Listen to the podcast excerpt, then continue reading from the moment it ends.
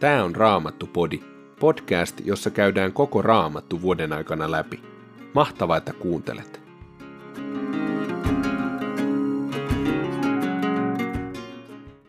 Tänään luetaan Habakukin kirjan toisen luvun jakeesta kuusi kolmannen luvun loppuun saakka, apostolien teoista luku 18 ja Jobin kirjasta luku 26.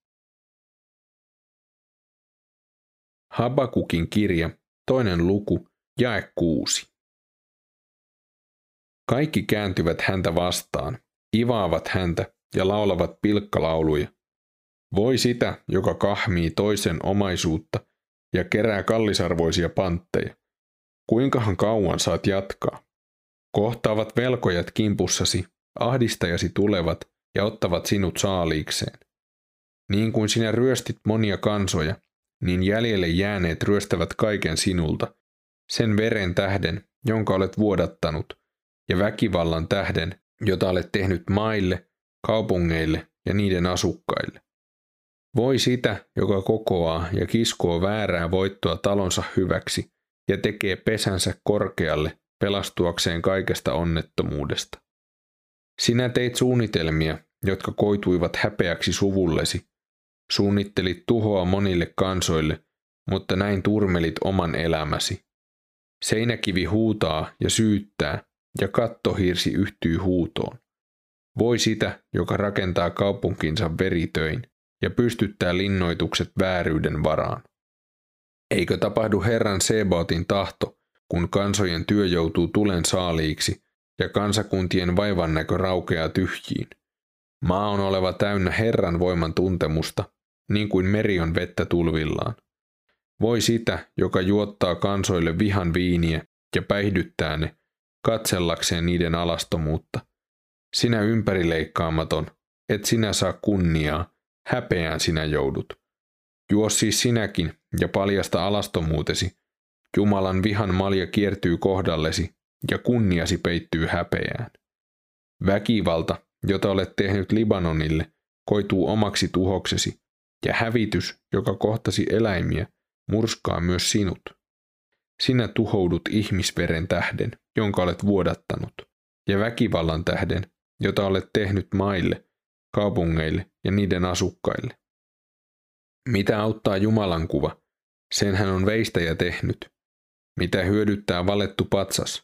Sen vastaukset ovat valhetta. Miten veistäjä voi luottaa veistokseensa, omatekoiseen Jumalaan, joka ei puhu.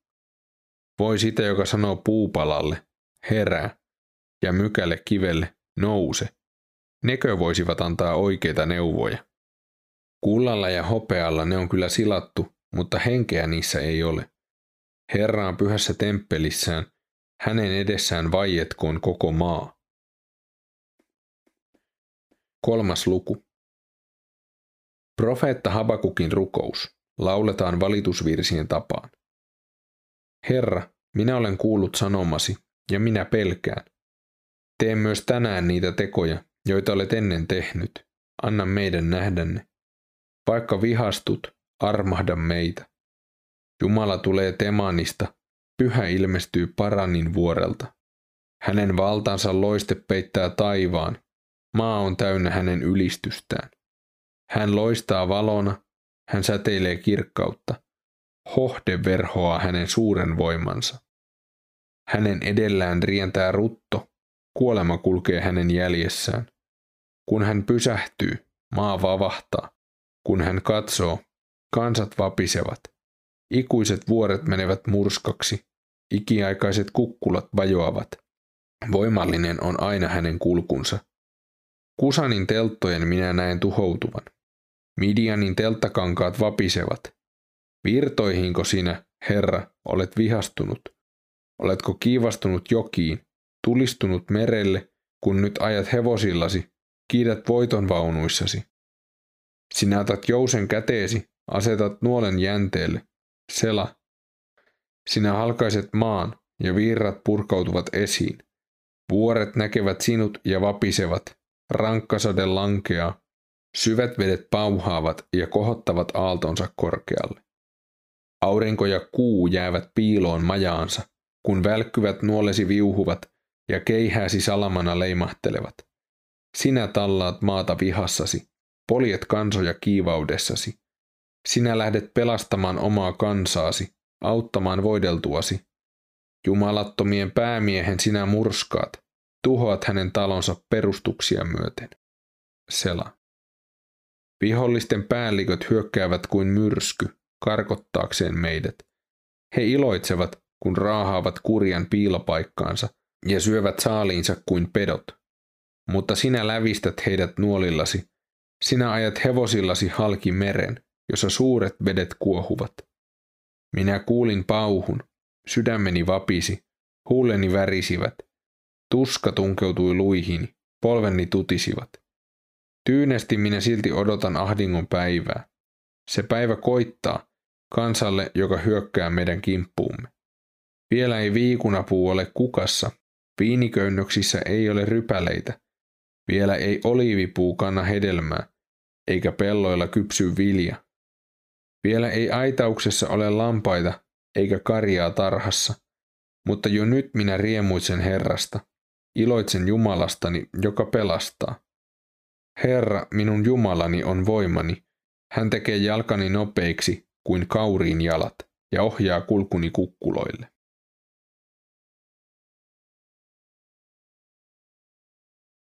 Apostolien teot, luku 18. Paavali lähti sitten Ateenasta ja meni Korinttiin. Siellä hän tapasi Akuilan, Pontoksesta kotoisin olevan juutalaisen ja tämän vaimon Prisillan. He olivat äskettäin tulleet Italiasta, koska Claudius oli karkottanut Roomasta kaikki juutalaiset. Paavali meni heidän luokseen ja jäi työskentelemään heidän kanssaan, sillä heillä oli yhteinen ammatti. He olivat teltan tekijöitä. Joka sapattina Paavali kävi keskusteluja synagogassa ja koetti taivuttaa uskoon sekä juutalaisia että kreikkalaisia. Kun Silas ja Timoteus saapuivat Makedoniasta, Paavali oli jo kokonaan antautunut julistamaan sanaa. Hän todisti juutalaisille, että Jeesus on Messias, mutta juutalaiset väittivät herjaten vastaan. Silloin hän pudisti pölyn vaatteistaan ja sanoi, tulkoon teidän verenne teidän itsenne päälle. Minä en enää ole teistä vastuussa. Tästä edes puhun pakanoille.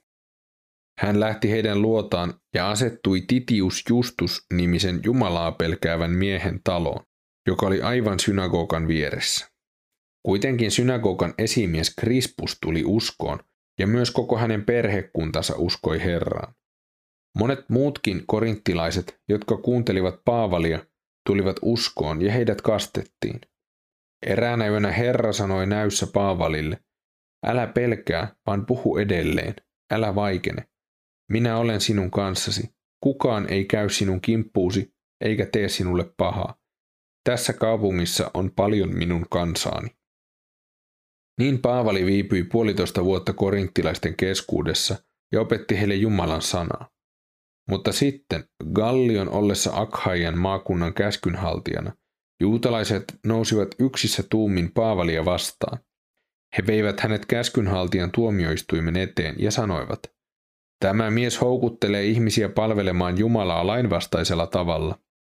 Mutta ennen kuin Paavali ehti vastata, Gallio sanoi, Juutalaiset, jos olisi kyseessä rikos tai törkeä ilkityö, olisi oikein ja kohtuullista, että kärsivällisesti kuuntelisin teitä. Mutta kun te riitelette sanoista ja nimistä ja omasta laistanne, se on teidän asianne. Siinä minä en rupea tuomariksi.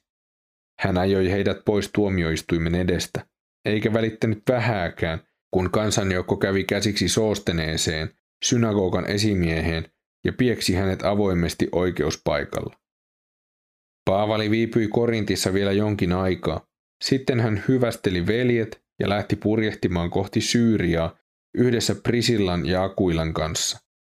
Hän oli Kenkreassa leikkauttanut hiuksensa, koska oli antanut uhrilupauksen. Kun he saapuivat Efesokseen, Paavali erosi matkatovereistaan. Hän meni sitten synagogaan ja keskusteli siellä juutalaisten kanssa.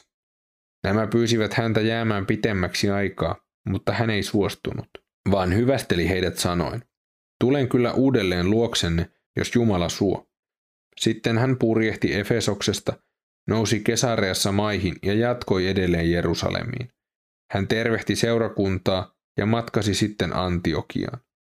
Viivyttyään siellä jonkin aikaa hän lähti taas matkaan, vaelsi Galatien ja edelleen Frygian halki ja rohkaisi kaikkia lopetuslapsia. Efesokseen tuli Apollos, Aleksandriassa syntynyt juutalainen, joka oli etevä puhuja ja tunsi kirjoitukset perinpohjin. Hänelle oli opetettu Herran tie, ja pyhää intoa hehkuen hän julisti Herran sanaa ja opetti tarkoin Jeesuksesta, mutta hän tunsi vain Johanneksen kasteen. Apollos alkoi rohkeasti puhua synagogassa. Kuultuaan hänen julistustaan, Prisilla ja Akuilla ottivat hänet huostaansa ja perehdyttivät hänet tarkemmin Jumalan tiehen. Kun Apollos sitten halusi lähteä Akhaiaan, veljet kannustivat häntä ja kirjoittivat opetuslapsille, että nämä ottaisivat hänet suopeasti vastaan. Akhaiaan saavuttuaan hän Jumalan armosta oli suureksi avuksi uskoville. Kaikkien kuullen hän vakuuttavasti kumosi juutalaisten väitteet ja osoitti kirjoituksiin vedoten, että Jeesus on Messias.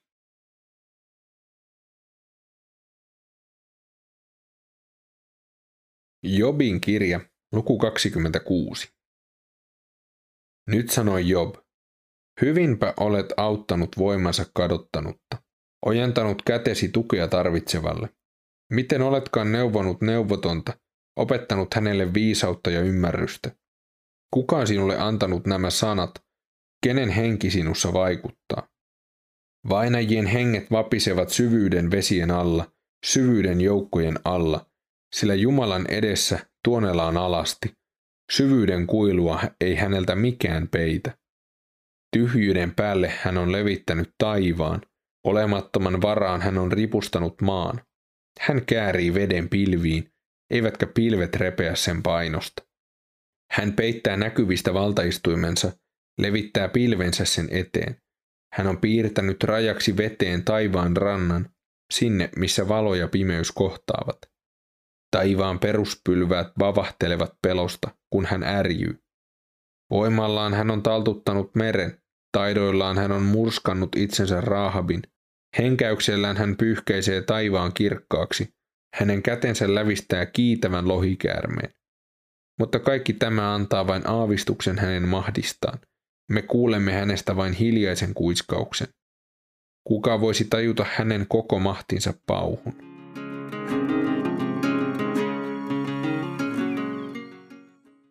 Habakukin kirjassa profeetta miettii, että miksei Jumala puutu asioihin.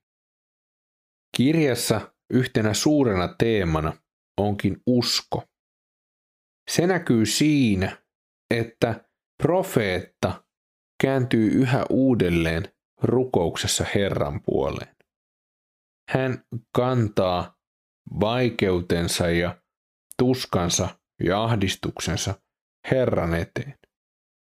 Hän tarttuu uskossa Herraan ja hänen hyvyyteen ja lupauksiinsa, vaikka tilanne näyttäisi miltä. Raamattupodin sulle tarjoaa Opko ja kuunnella voit muun muassa Spotifysta, Apple Podcastsista ja yleisistä podcast-sovelluksista – niin kuin Castboxista, Pocketcastsista ja Podcast Addictista.